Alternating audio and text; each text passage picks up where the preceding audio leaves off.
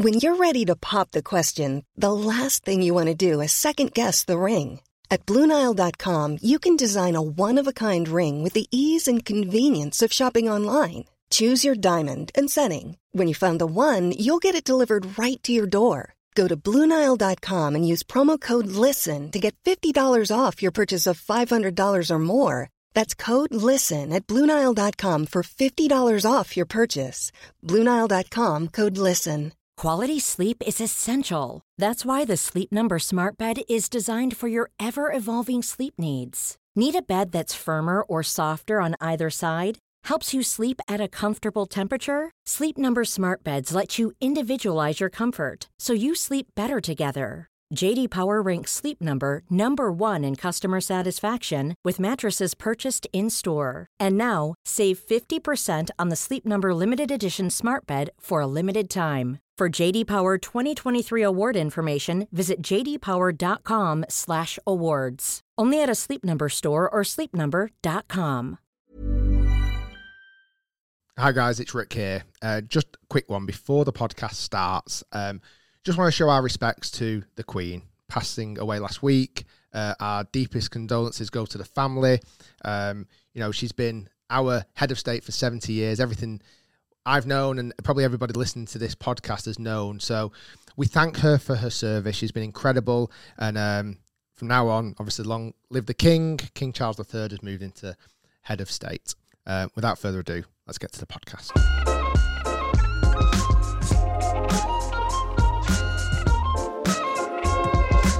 Hey guys, welcome back to the Rick Shiels Golf Show podcast, episode one forty-nine. I'm your host, Rick Shiels. I'm here with co-host Guy. Um, It's been a busy week. It has. It's been a crazy week. It has. Um, we've got loads and loads of things to talk about. Um, obviously, some golf got affected this weekend, which we'll come on to. Um, but before we get on to that, should we chat about the event that we, I think, very successfully pulled off last week? We did. It's nice to blow your own trumpet, but we absolutely nailed it. Yeah, so um, last week we had range night, which we alluded to on the last podcast. And range night was a celebration of two things. Firstly, you, Rick Shiels, have been on YouTube for not seven years, not even a good strong eight years, nine years I'd shake your hand for, but ten years, Rick. Yeah, I'm getting old, pal. It was ten years ago, your first video, your first YouTube video at Trafford Golf Centre, the home of Shielsy. It is. It's It's been a crazy, crazy ride. I know we alluded to it back in May when it was actually ten years. Um, Trafford Golf Centre have done an amazing job at celebrating it. They've done this incre- incredible window art yeah. as you as you walk in, which is so amazing. People have been taking pictures, tagging me in it. Um, and we wanted to celebrate by throwing a party. Yes. And not only to celebrate ten years, but also to celebrate the fact I've become now officially a global ambassador for Toptracer. Absolutely. And that's one thing. We've said this on the podcast many times, and the hardcore O G listeners, the Clubhouse members know this. You have, thankfully, lots of offers to work with brands, with companies, with businesses, and we are outrageously selective. And one of the reasons we have, well, the main reason we have partnered with, with Toptracer, and you've partnered with Toptracer, is because we love the technology. Yeah. Every range session we have now, there's some level of competition, there's some level of serious practice. You can obviously re- uh, record all your stats, you can challenge people, you can go for long drive, which I'm known to do every now and again. Um, so it was a great celebration at, at the range night to kind of say, yeah, ten years. Um, didn't get you a cake, unfortunately, but you got That's a firm right. handshake. Don't worry. And it was also a case of let's invite a load of people, give them free balls, they get to meet you, and they can experience Toptracer for themselves. You've got some challenges we'll come on to in a minute against people. And you're right, it was very successful. It was. We sold out tickets, even though they were free tickets, they sold out in five minutes flat. They were on the black market for about fourteen ninety-nine. um, and it was about one hundred seventy-five tickets that we, we allocated. I think a few people snuck in. Um, however, it was absolutely rammed. The atmosphere was was electrifying. Um, and, and it was, it was, there's a video coming out this week, this Thursday, um, but young, old, new golfers, mm. um, established golfers, male, females, um, all different kind of backgrounds, just come into a fun evening where they could whack golf balls and, like I say, you know, win some prizes, get a little bit for selfie or, you know, whatever that may be. I, I certainly signed some strange items. I think I saw you signing a few things as well. I did. Including, uh, we signed a putter. Yeah. Remember that one? Yeah. I got asked to sign a couple of guys' shirts as they were wearing them. Yeah. Loads of golf balls, gloves, head covers, golf bags. Um, Do you not sign the bra? Or was that just me? I think that might have just been you. I think it was just me. um, I must admit, he was pulling it off very nicely. Oh, hey, as nice well. One, Rick. You're on fire. Um, but yeah, no, it was it was a really good night. Like I say, thank you to Trafford, thank you to Toptracer, and thank you for everybody who show support week in, week out by watching the videos, listening to the um, podcast, mm. and just generally supporting across social media. We will be doing more. Yes, in different locations. I've probably had twenty emails this week from driving ranges Have wanting you? me to host a Toptracer at their venue. You know, I'll go on, sorry, I was going to jump in then. No, it's just, it's we're not sure where the next one's going to be. We're not sure when it's going to be.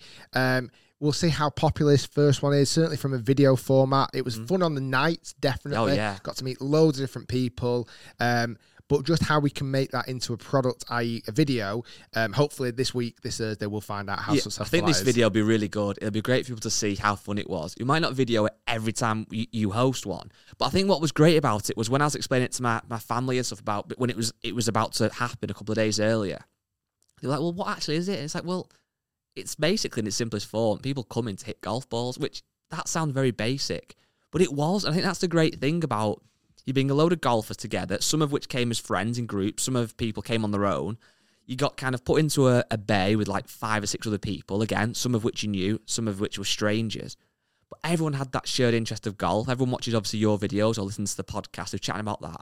And once you get even five strangers in a, in a bay and you've got some challenges, suddenly everyone just gets along. And I always yeah. think golf is the one weird thing where if you put me in a car with a stranger now and said, You've got to get in the. You've got to go in the car to Edinburgh with a random person. I'd be like, oh my days, what am I going to talk about? It's going to be awkward. Giving that same person, say you go and play eighteen holes together, absolutely fine. Yeah. Do you know what I mean? Or, or even in that car with someone who's into golf. Yeah. I feel like the topic of golf certainly gets people talking. And like you say, there were people exchanging numbers, talking about having rounds together. Mm. And they'd literally met that evening, that night, um, which was great, great to see. Um, I, I definitely think more community events is is the the future. Absolutely. You know, we saw it with like, we, I mean, we've done them in the past. Back in two thousand nineteen, we did a range night back in the day before then COVID hit and stuff. Obviously, we've had two years where kind of socializing hasn't been the the, the done thing because of uh, viruses, et cetera. But I think now we, after we've come out of that, to be able to open the floodgates up to more events, more meetups, um, because I, I think that really kind of connects people together and keeps people playing golf for longer as well. Mm. When you meet different friends and different connections, absolutely. You know, so like, I'll come and play at your club, or you come and play at mine, and suddenly you've got a nice little group of uh, group of friends going on. Today's podcast is going to be a good one. Um, it's going to be one of those ones as well, though. We sometimes say, well, if you're listening, don't worry about it, but it might be a little bit better to maybe go back and watch it on YouTube as well. Because there's going to be a couple of things you've got to see. Yeah. First thing is this table. We've had it recoated, and it uh, it looks absolutely class, doesn't it? I'm not sure if people... Yeah, they might not even be able to pick it up, but... Hopefully you can. From where, where we were sat, the table in the studio here, we've had uh, we've had now for over a year, and many, many podcasts, many, many guests, and I think it was probably when Richard Hammond came to the podcast, and he sat exactly where you are now, and he had to peel the microphone from the desk because it got weirdly sticky because yeah. of the paint. Kind of looked at me and Guy and was like, yeah, I think we need to do something. And as well, here. When he was talking, he kept fiddling with a little bit of chip paint, but it looks really good now. So if, if that's if that's not reason enough to switch from listening to the podcast to watching it, then I'd, it's literally like watching paint dry. um, um, but yeah, so I've got something here, Rick, that I've told you about off air. Yes. That I want to show you. So the other day, I was at my mum's house, and I found something that intrigued me. Okay. That excited me, that brought back memories. And this is it. So what you're going to see here is a weird folder. It was a weird folder. Goosebumps. Do you ever remember Goosebumps? Not at all. So Goosebumps were a franchise of light, very like light-hearted horror stories. Oh, when wow, I was in okay. primary school, they were all the rage. And I used to do this weird thing where I used to get Goosebumps books all the time, right? right. But never read them. Because I didn't really like, what about you? I didn't really like reading. Yeah, yeah. I liked having all the books and telling people I've got all the books. This was a folder that has the books kind of logo on it. However, the exciting part is inside this. So again, we'll film some of this and we'll insert it in the video podcast. This, inside this folder, is... It's like a, it's like a an assignment. It is. So this is called Golf. What a good name. Okay. By Guy Charnock. And it's, what? Well, written, first published June nineteen ninety-nine. So I was eight years old, nearly nine. Okay. Okay. And this would have been when I was in that year four or five at school. Yeah, it was, handwriting's very neat. It, yeah, it's good in parts. It was a school project. You could do anything you want. I can vaguely remember it. I chose golf, right? But what was insane, this has been kept almost in pristine condition since nineteen ninety-nine to twenty-three years old. Inside it, there's some absolute gems. So there's an all about the history of golf, right? There's little articles, cutouts, stuff like that. And old Tom Morris in there. But there was a couple of things that really excited me about this. Not only the fact that I got four house points for doing it, nice. And the teacher had done very well, but within it, I'm going to get this out for you to have a look at now. Yeah, handwriting is good. It is quite good, yeah. There was um, all different golfers, so all the best players in the world, they did about all the equipment and stuff, but in here, I've actually got loads of cutouts from golf magazines, wow. again, that have been sat there, pristine. So this one was a golf, um, sorry, a Callaway Golf, the biggest Big Bertha driver. God, I gotta remember that. That was the driver of the day, that but here... genuinely seemed it was ginormous. Too big. But this but it's not. Is arguably the best bit. So this is like... Do you ever remember these? They were like little golf... Before the internet was really a big thing. There, there you go.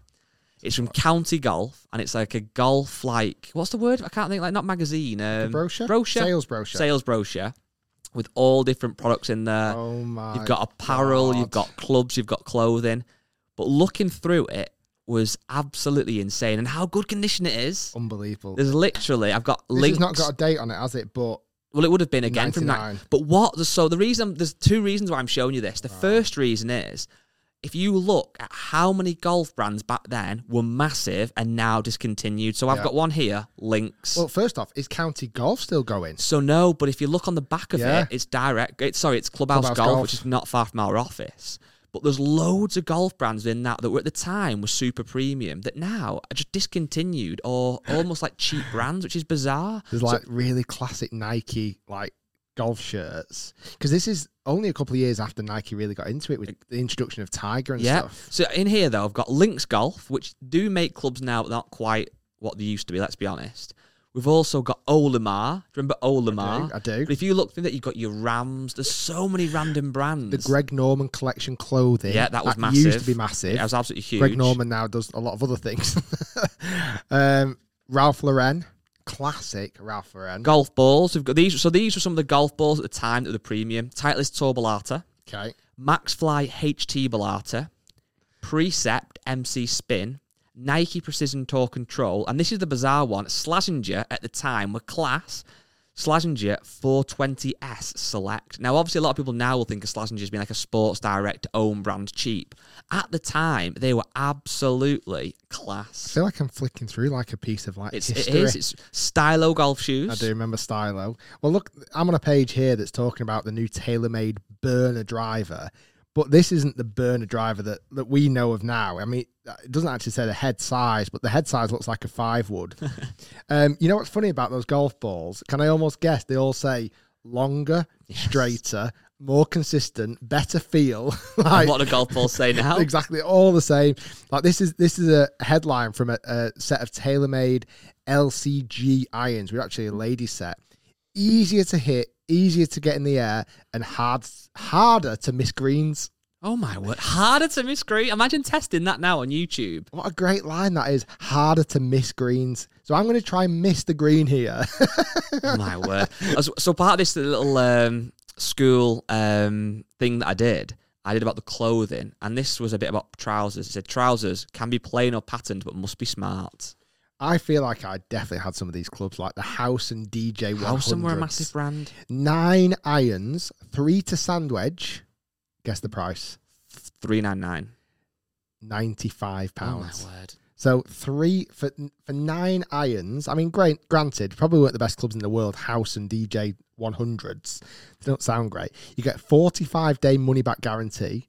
And they were ninety-five pounds. That's insane. As I said, if you, if you listen to this, we will put some of this in the video, so watch it. Also, I've got on here, Hippo. Yes. Hippo Beast ninety-eight wood. Okay, because it was it came out in ninety-eight.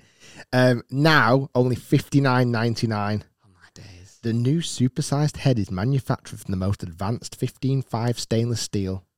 I mean, it's unbelievable, isn't it? You the, get, by the way, you get a free Beast graphite head cover with that. Ah, but the real reason I brought this in, so my contents of this um, project was page one, history of golf. I won't bore people with that. Page six, famous golfers. Page twenty-nine, equipment and clothing. But then it was page forty-nine that really got me interest. The so, future of golf.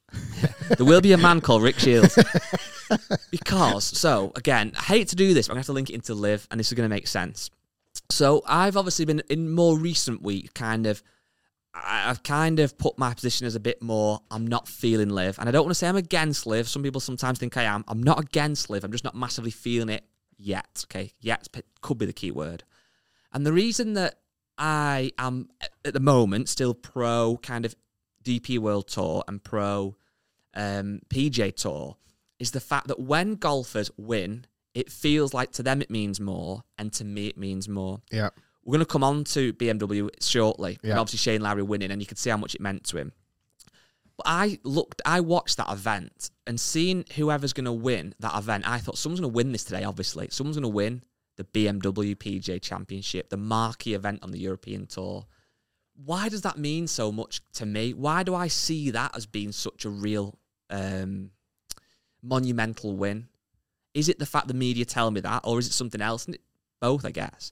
But here's maybe one reason. So, this again, this is from nineteen ninety-nine, and the, my last um, chapter in this book was my trip to the Volvo P G A Championship at Wentworth. Oh, right? My goodness. So, the thirty-first of May, um, which was a practice day, uh, in nineteen ninety-nine. Because it was in May it used for a long time, yeah, only a couple of years ago. And it obviously used to be Volvo before it was P G A. I don't know if it was somebody else after Volvo and before B B, sorry, before B M W, but anyway. So, what my little thing here was about every year, Volvo host, and I put the brackets the car make, a P G A competition at Wentworth Golf Club in Surrey. It lasts four days. Oh, it did. It should do normally. The winner is the one who has the lowest score overall, blah, blah, blah. There was my ticket in there. I went with my family and my brother's friend. I got lots of autographs. My brother got a signed glove from Sergio Garcia, which is quite wow, fitting for that's this. That's crazy. Um, and there's a little, like, um... program thing on tea time sheet, which I'll look through in a bit. I won't bore everyone with that. And at the end, it says the winner was Colin Montgomery. His score was eighteen under par, right? Wow. So from me being eight years old, obviously I went to that event and I saw that event as being a massive deal and a real prestigious event. So it's ingrained into then, isn't it? And what was mad, it was a massive event then. Uh, of course it was, yeah. So you're then going to hold these things on some level of a pedestal. It's twenty-three years of knowing that event. Yeah. That you've known exactly. about. And, and you probably even knew it before that. Yeah. Maybe only a few years before that. But well, it's been it. around for a long time. So that time. then, when, when these live events come around and they've been kind of invented in the last six months and somebody wins them and we hear about the prize money and stuff like that, it's quite hard to then really give that event meaning. However, and this is the flip side, hope people are still listening who are very pro-live, if you are eight, nine, ten now and you get taken to your first live event, obviously I've been to one. I went to the one at Centurion and it was a great experience, I'll be honest. Imagine being ten years old now, going back to school and talking to your teacher about the live event you went to go and watch and seeing uh, Dustin Johnson and Phil Mickelson, et cetera. If live is still here in twenty years' time, which it may well be, the funding they've got, people then, youngsters and middle-aged, maybe young middle-aged people, we'll certainly be looking at live and putting it on a pedestal as well. Yep. So I, I guess, I, I know I'm taking a very long way of explaining this point, but my point is that the reason I don't feel this love yet for live is that it takes time. And I think that's something that I need to remember, and maybe more people need to think about, that you're not going to look at a live winner already as being, oh my God, they've won a live event. But when the B M W, when the P G A was very, very first held, whatever year that would have been. Which I'm going to tell you in a minute. Would people have felt that then? I, I don't know. The P G A Championship dates back to nineteen fifty-five. Wow. Now, it's been at a number of different venues. In fact, quite interestingly, it used to get played on Lynx golf courses. Oh, like it's played at Royal Birkdale. It's played at uh, um, Saint George's. Hillside have even featured wow. the B- PGA Championship.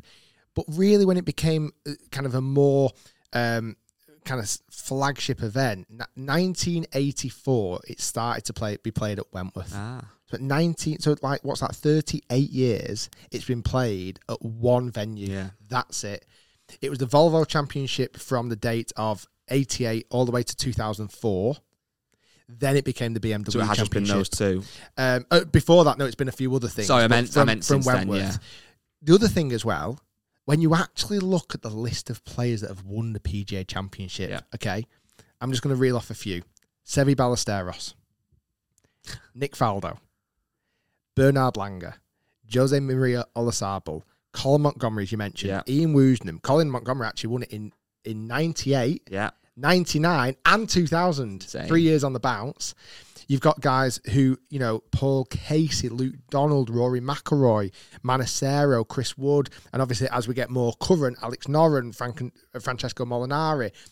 Like, these are big, big names in the world of golf. Yeah. You know, not even just European golf, in world golf.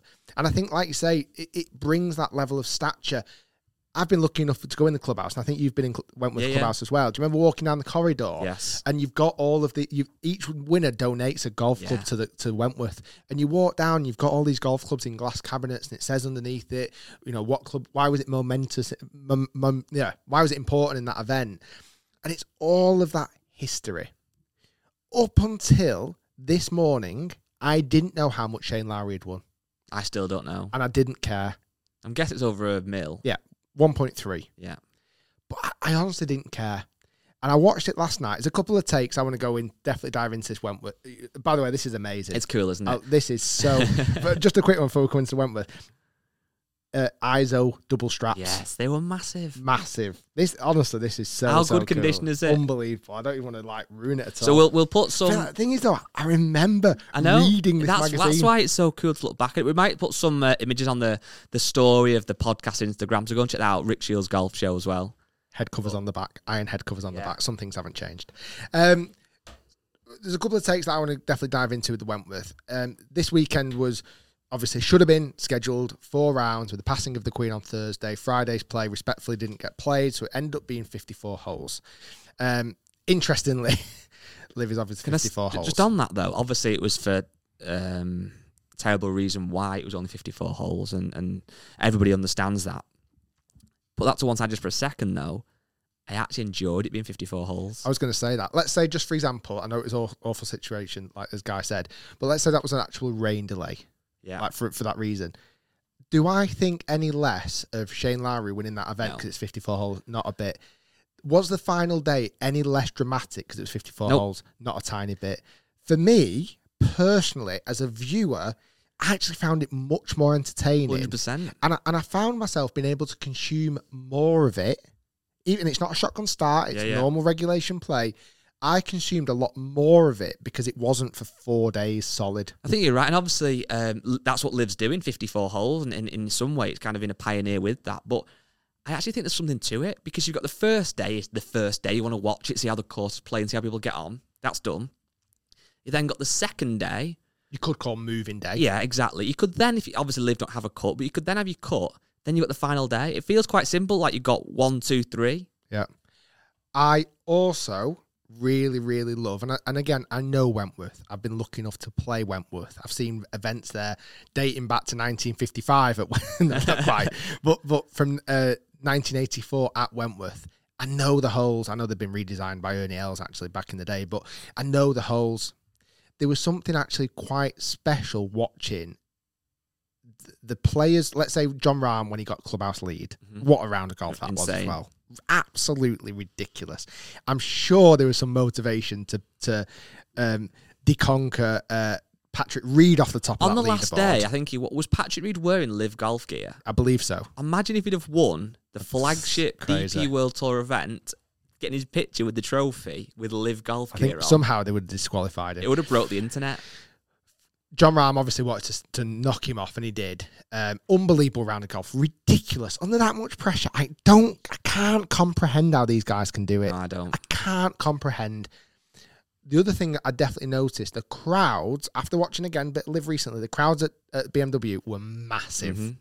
Massive. Yeah. Like, like I don't know the, the capacity numbers, but it was definitely seemed like a much more popular um, event. I want to come on to an email in a minute about the crowds, uh, which I think will be an interesting talking point. Um, but overall, I love the fact that John Rahm had got in the clubhouse, and then you had guys playing the last four or five holes, knowing what they had to do. Yeah. I, I really like that. I really like that a lot. And, and watching like Shane Lowry, like, is he going to mess it up? Watching Rory McIlroy trying to like, like trying to come back and trying to make birdies and eagles.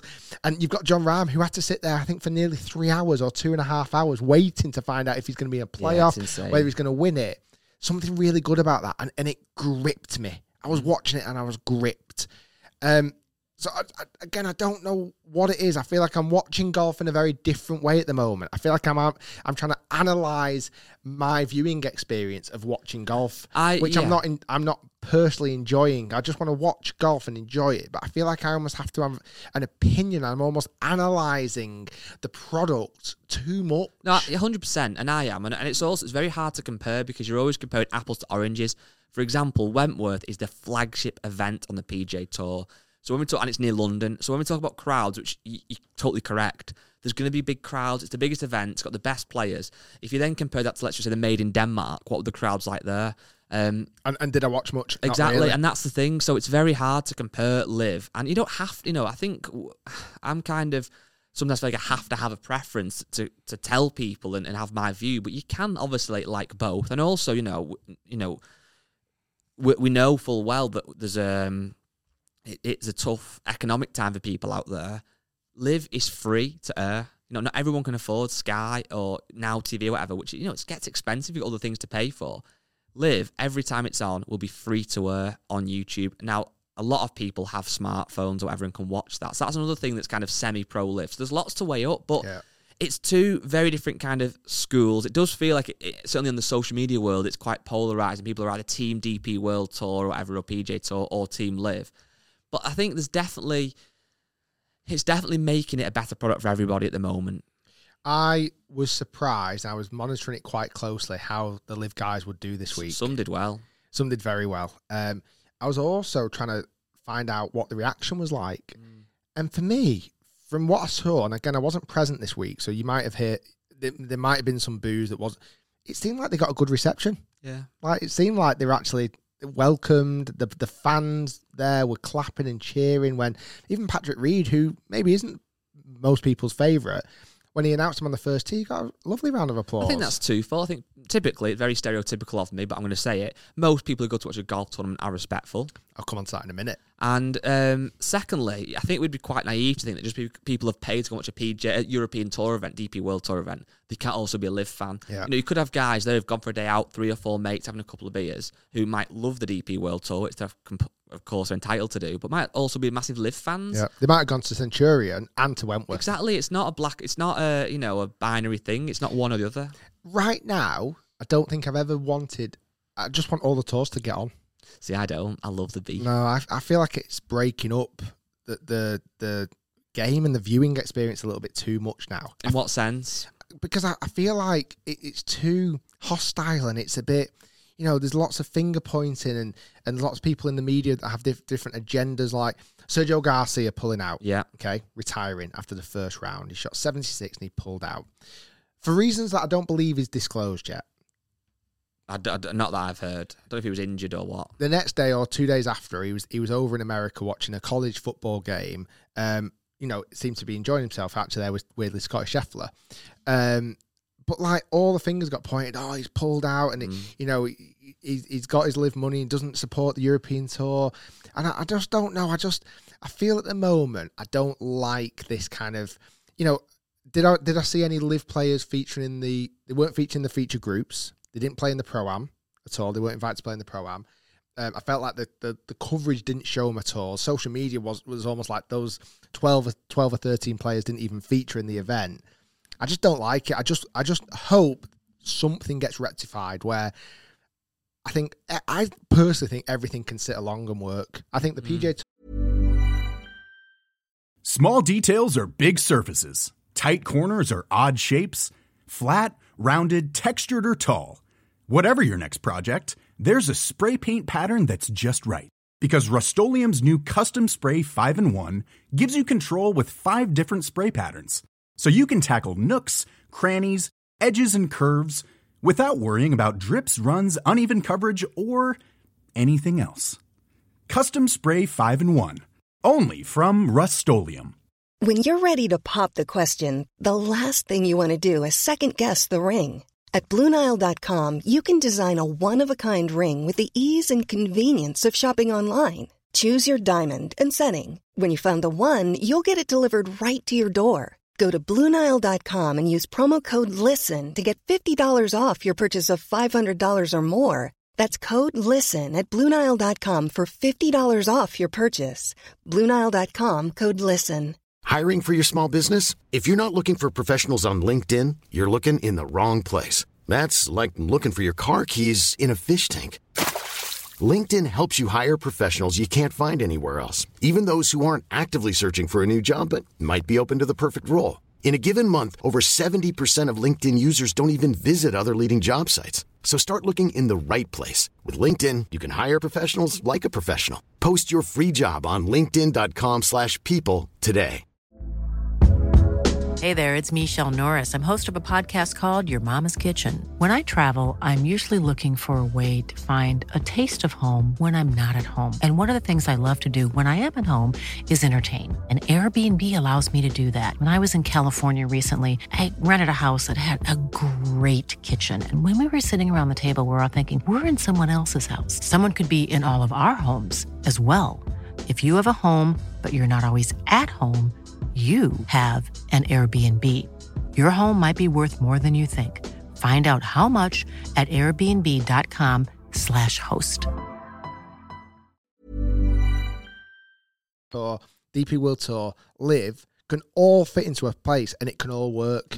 I think they can fit into a place, definitely, but I don't think they can get along. I think that's two separate things because ultimately... The D, Live have come out of nowhere, really, and, and essentially bought the best players to go over. And I the reason I kind of like the, the semi-rivalry is partly I think it makes for good entertainment. Like watching that video of, was it Billy Horschel and Ian Poulter, Poulter kind of almost not fighting, but having words. That's, for me, is entertainment. And also, I do believe that, you know, when you've got a monopoly, which essentially you kind of had, you don't understand if you're getting the best value as a viewer. When you've got two rivaling tours going head-to-head, I think it'll make both tours better and more enjoyable to watch and hopefully offer a better product. So I think it's good for people. I'm not enjoying it at the moment. I've, you I said you enjoyed it at the weekend? I enjoyed it, but I'm not enjoying the the tension between it all. Oh, right. Yeah, well... I just don't like... I just I just think it's unnecessary. And I don't know where it started or where it's going to get to. You know, I, I feel like it's just in a weird spot at the moment where... It feels like everything's kind of being affected and, you know, talking about Ryder Cup points going out this weekend and uh, or this week that's just gone. And it just, I don't know. I just think, I feel like it smashed it up too much. I suppose the worst place it can get to in that sense then is the fact that it comes out where Live players are genuinely banned from P G A Tour and D P World Tour and potentially some of the majors and the Ryder Cup. And then they have their own thing. And then obviously D P World and P G A Tour have their own thing. And it just becomes two separate things. Even in that sense, obviously, you know, the, you'd think the bickering would die down then because they just both go their own ways. I still believe then you've got two products that the viewers can enjoy. Mm. The only downside is there could be events on at the same week and you've got to make the decision of which do I watch? Do I watch the P G A Tour or do I watch Live? But yeah. I'd understand that if it was real golf and mini golf because they're two different almost events, but these are two, they're still golf events.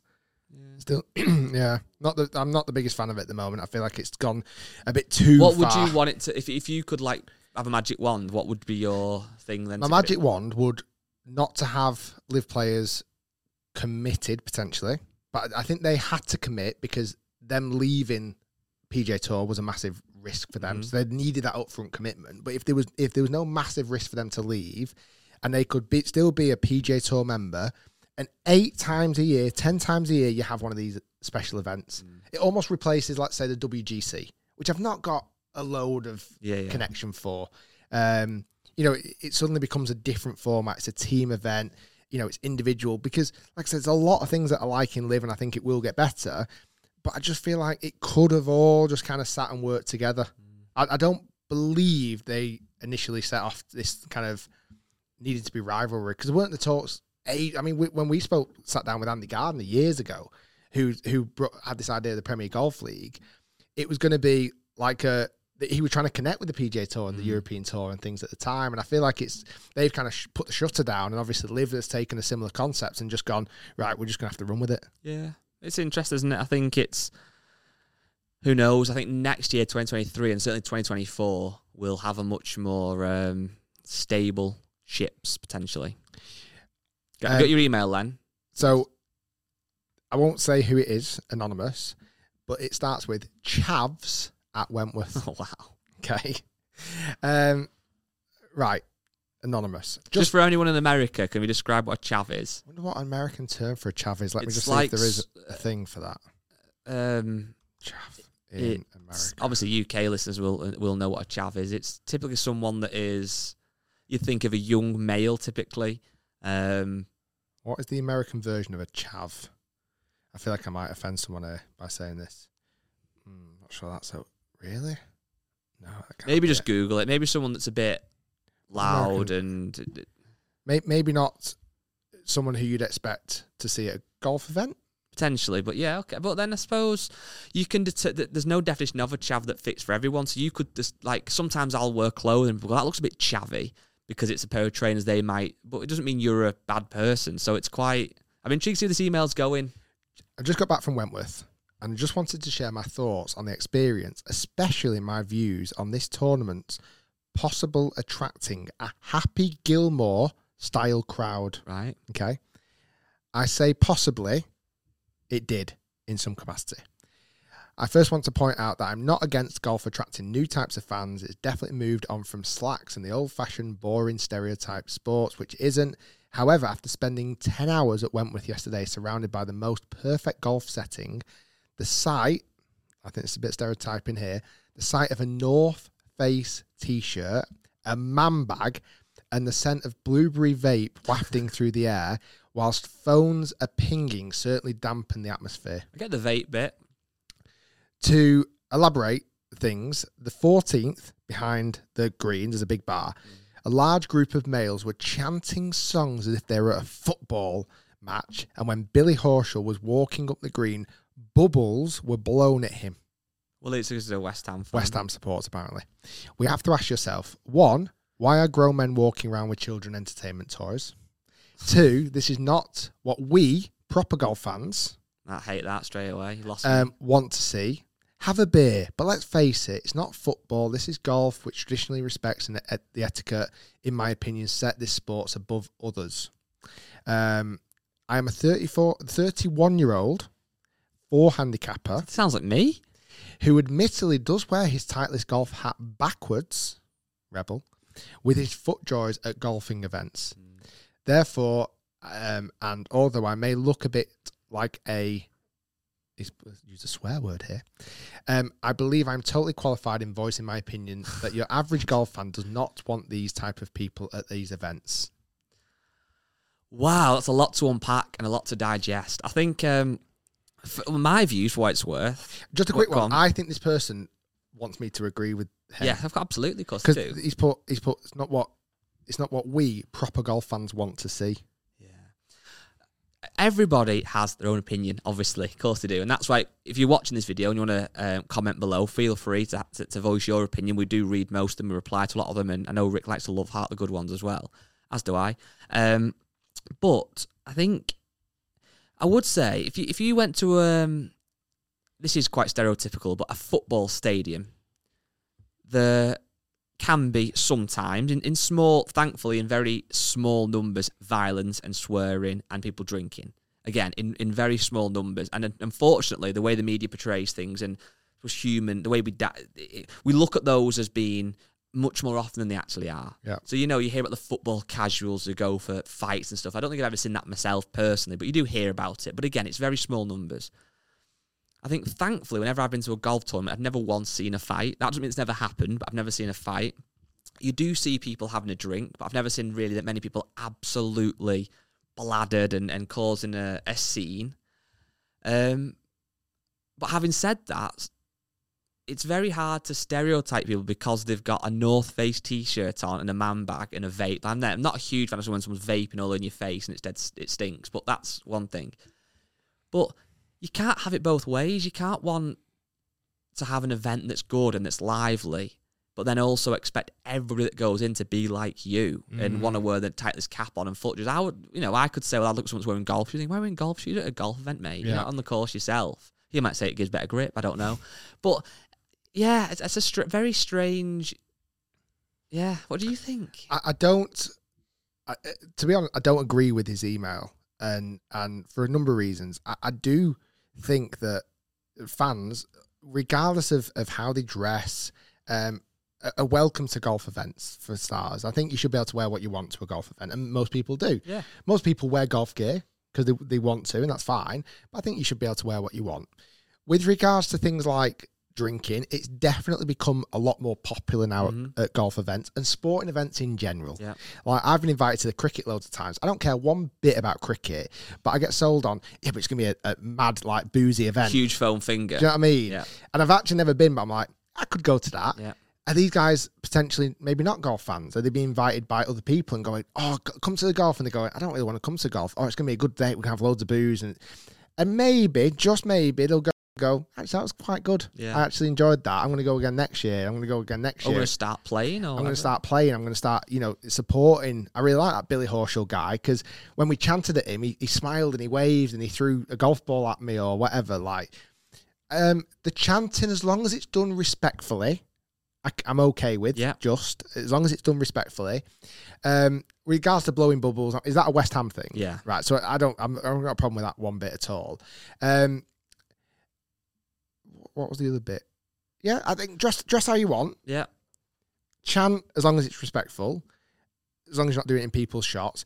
Maybe phones pinging. Maybe there should be a little bit more of a, of a presence on phones on silent. Mm-hmm. You see now, when you look behind any golfer hitting, there's, there's, ten, fifteen, yeah, twenty phones being lifted up, recording. Um, so, yeah, maybe on silence, I can live with that.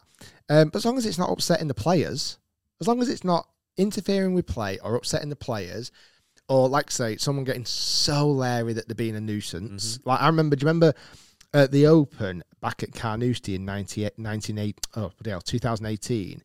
Was it Tiger who was hitting his tee shots, and there's a big grandstand hospitality on the left-hand side, and someone shouted in the back of his backswing. Oh, I don't remember that. And and he, that person got escorted out. So as long as the, the security staff, the people who are running the event, are doing their best to, to manage it, I don't see a problem. I agree. I think have a drink, but don't be a drunk idiot. Yeah. I think that's the, but that's the case in any walk of life. I don't want to walk into a nice bar with my wife and there be a drunk idiot. That's more likely when you get them. I don't want anyone to be a drunk idiot. Yeah. Like you said, phone on silent, perfect. Don't I don't I'm, as I've said on, on podcast before, I'm not a huge fan of the throwing beer at um, Sawgrass, yeah. not Sawgrass, uh, at Stadium course, whatever. But that that's my view. Other people but think again, it's great. The other, the other thing with Scottsdale, and I know we had a big talking point on that. Turn up in fancy dress if you want, yeah. cheer, have a good time. But like I said, there's got to be some level of a boundary. Well, that's it, and it's like the cheering. I wouldn't have an issue with people cheering as long as there's kind of a rule in golf, isn't it? Unwritten rule, you don't sing or talk on someone's shot, and I think that's fair enough. So if you've got a player who stood over the golf ball and they're not to hit the shot, it's ideally stay as quiet as you possibly can. Once they've hit it, I'm not a huge fan of get in the hole, but if you want to do that and you feel that you have to do that, then do it if that pleases you. But yeah, I think it, I'm not keen on on that, the way he's addressed that email. I think he's got some points that I agree with, but it sounds like he's quite um, judgmental of what people were. Yeah, seems like he's had a kind of a bad ex- yeah Bad experience, but because people don't quite suit his Flipping narrative. That to good experiences then. Um, Friday, we have got an absolute banger of Break seventy-five coming out. Yes. We're not going to give too many spoilers because it's that good. If it's bad, you will get a refund. So I've not played golf up until that point for three weeks solid. Yeah. And it could have gone one or two ways. So find out which way it goes, whether it's horrendous or whether it's actually phenomenal. And there were some shots from both of us you do not want to miss. It was really fun round of golf. The edit's coming together now. I think it's going to show a lot of that. It's going to be one of those ones that hopefully people smile at while they watch it. So that's a big, big video um, coming on Friday, hopefully. Well, it should be. Let's let's yeah. say it is. So with the Break seventy-five as well, just a quick reminder that, yeah, we are going to continue them through this week, through the year. We're not going to stop them, but they're probably just not going to be every single week. So uh, see it as a nice Friday treat if we get if we get one out. We'll try and do every week, but it's just sometimes impossible. Yeah, we had somebody kind of tell us off in the Facebook group the other day. I don't know if you saw this. He was obviously a, a big fan of the videos, which is, is great. And um, he was saying that there was no Brick seventy-five on Friday, which there wasn't. It was the one that's getting edited for this Friday. And he was like, well, you do a podcast once a week and you filmed once. That's three and a half days of doing nothing. I'm like, what? He has a point, to be fair. Yeah. But actually, obviously, I actually love heart of his comment. Yeah. It's like, obviously, the videos take a lot of editing to get them out. But I've got some, speaking of Facebook groups, some great questions from the Facebook group. Rick, you're walking down the street, you see a guy, he says, love the videos, Rick, love the podcast. You say, thank you. He goes, I'm just not sure whether to join the Facebook group or not. What would you okay. say to him? uh, well, well, first of all, where do I, I've heard about it, but where do I find it? Search the Rick Shiels Golf Show podcast in Facebook, okay. and you're presented with a group. It's invite only. Is it? No, it's not quite. you, you press invite or you press accept or whatever, join, and then we vet you. Yeah. We do a background check on you. Um, and, and if you pass all seventeen tests, you're you in. actually get in.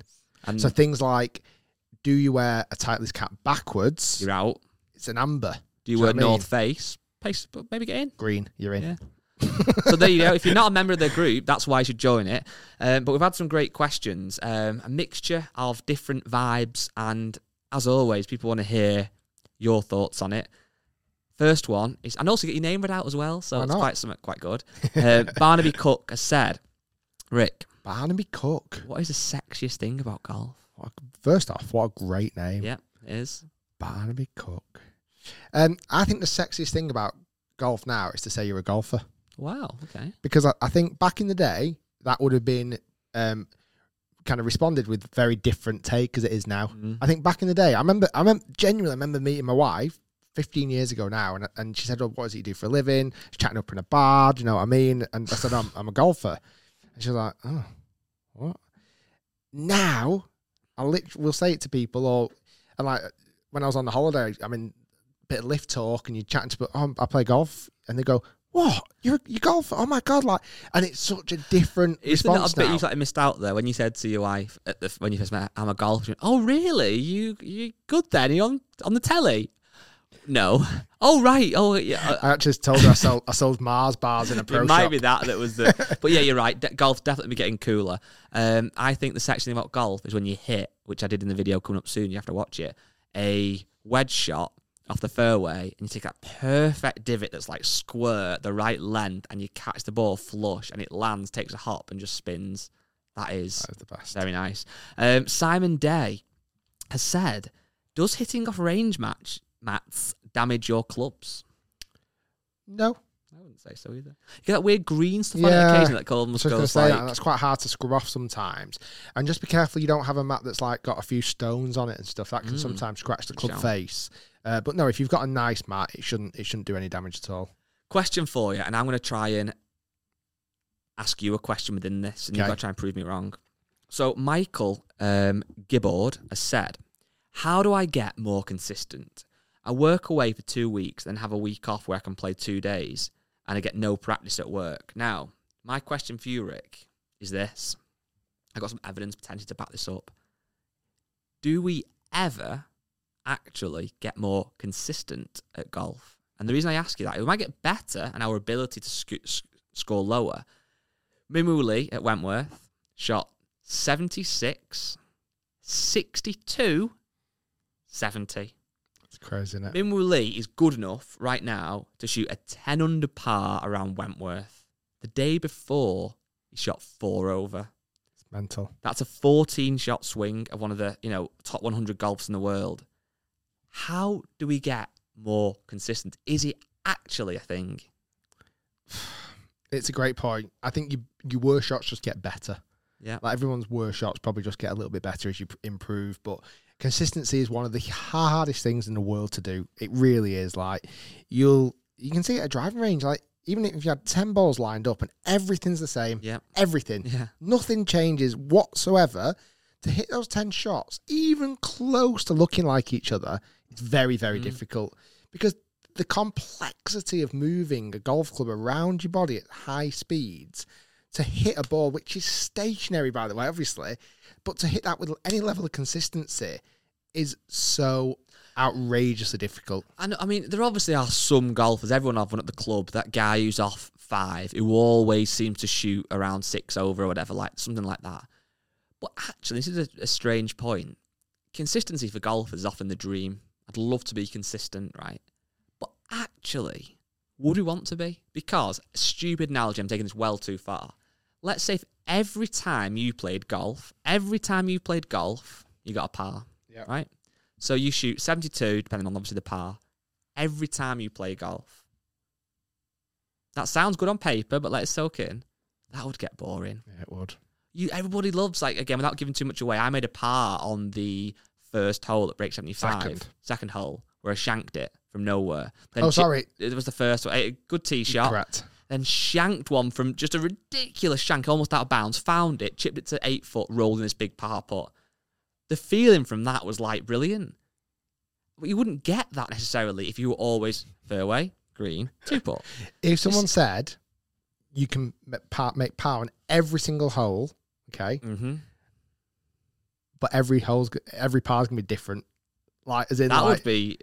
Do you know what I mean? Fun. Somehow you're gonna make par on every hole, but it doesn't mean you're gonna hit fairway, green, two putt. But yeah, but what would you tell again? Forget about videos and stuff now. What would you What would you tell your friend? What would you more likely to ring your friend about when you got in the car after golf? The fact that you went around with eighteen pars, or if you went nine bogeys and then nine birdies. Yeah, you would. So I think, although we all aim for consistency, and I definitely would love to be more consistent, actually, I think that's just golf, that some days you go out and nothing goes right, and that's frustrating. Other days, whatever, it just clicks, and that's what keeps it fun. If it was always level, you probably wouldn't really be that bothered. No. But anyway. Yeah, you um, need you need those ups and downs. So, I've got another good one. Ready? Yeah. Max Thomas has said, our golf club has changed the colours of all the tees to prompt people into using the correct tees for their game and taking the stigma out of the ladies' tee. In addition to this, do you think more clubs should create more tees forward and back to get more people involved? Yeah, quite simply. Yeah. I, I do. I think people will still always call them ladies' tees at the front, mm-hmm.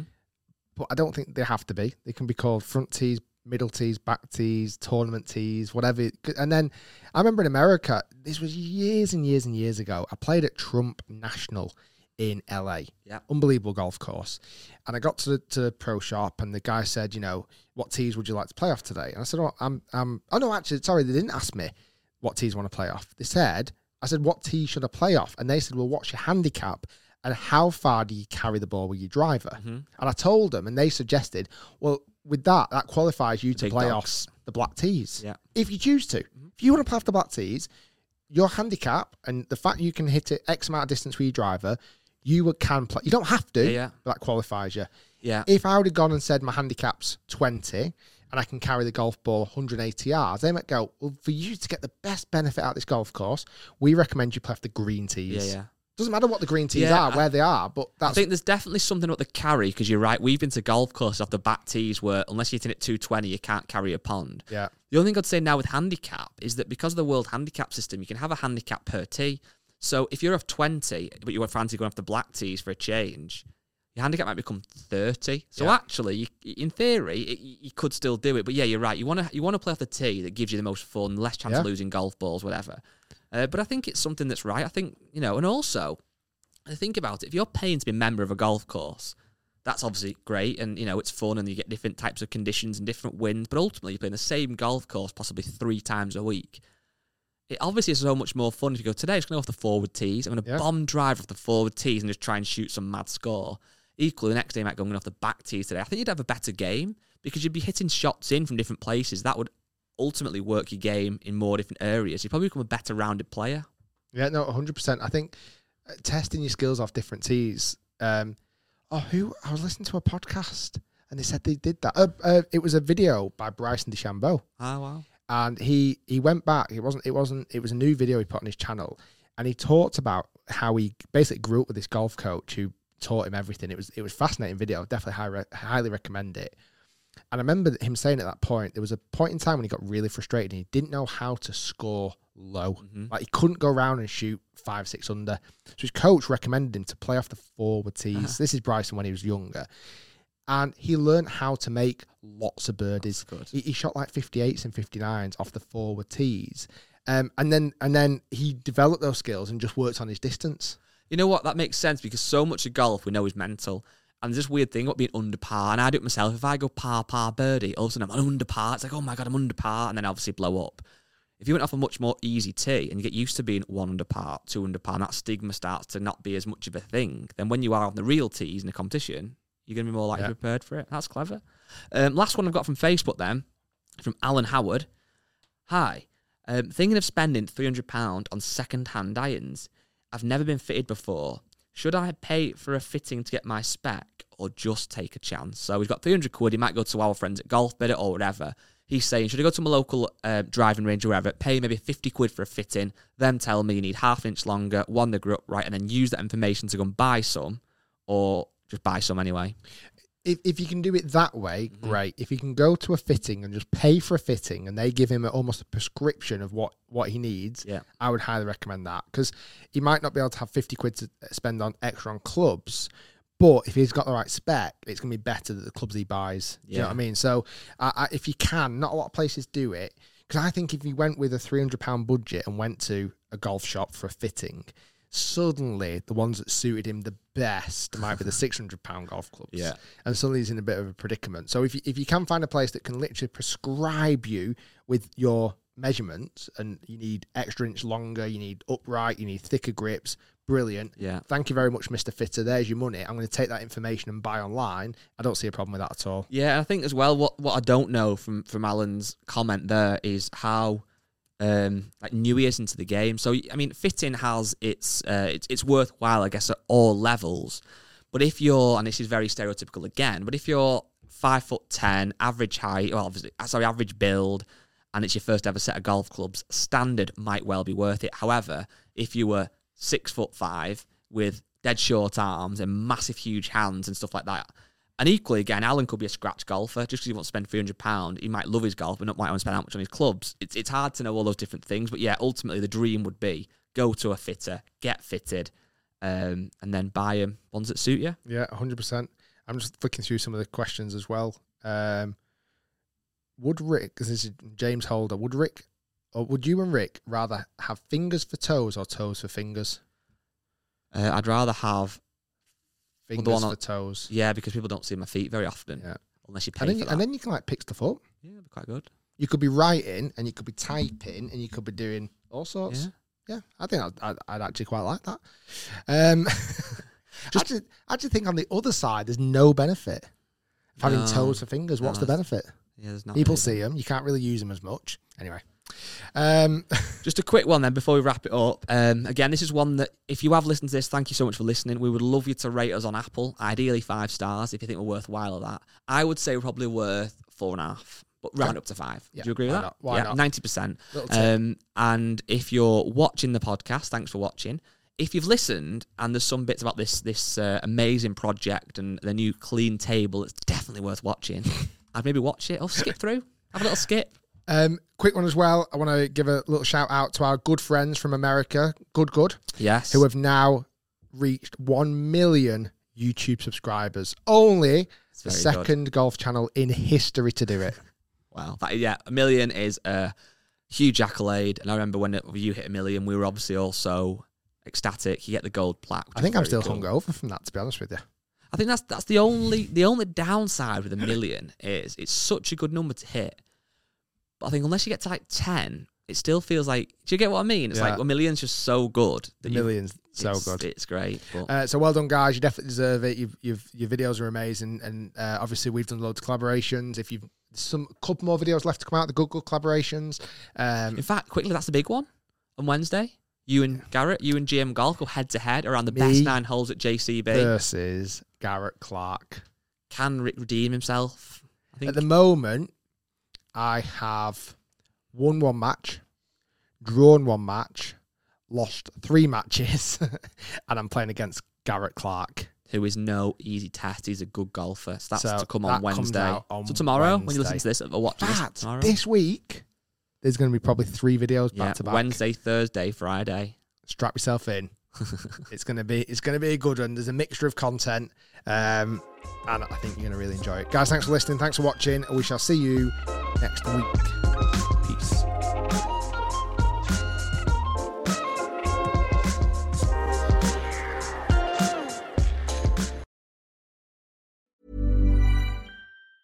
Mom deserves the best, and there's no better place to shop for Mother's Day than Whole Foods Market. They're your destination for unbeatable savings, from premium gifts to show-stopping flowers and irresistible desserts. Start by saving thirty-three percent with Prime on all body care and candles. Then get a fifteen-stem bunch of tulips for just nine ninety-nine each with Prime. Round out Mom's menu with festive rosé, irresistible berry chantilly cake, and more special treats. Come celebrate Mother's Day at Whole Foods Market.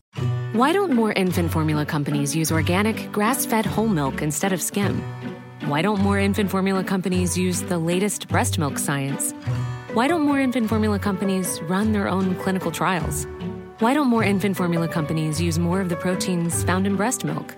Why don't more infant formula companies have their own factories instead of outsourcing their manufacturing? We wondered the same thing. So we made ByHeart, a better formula for formula. Learn more at by heart dot com.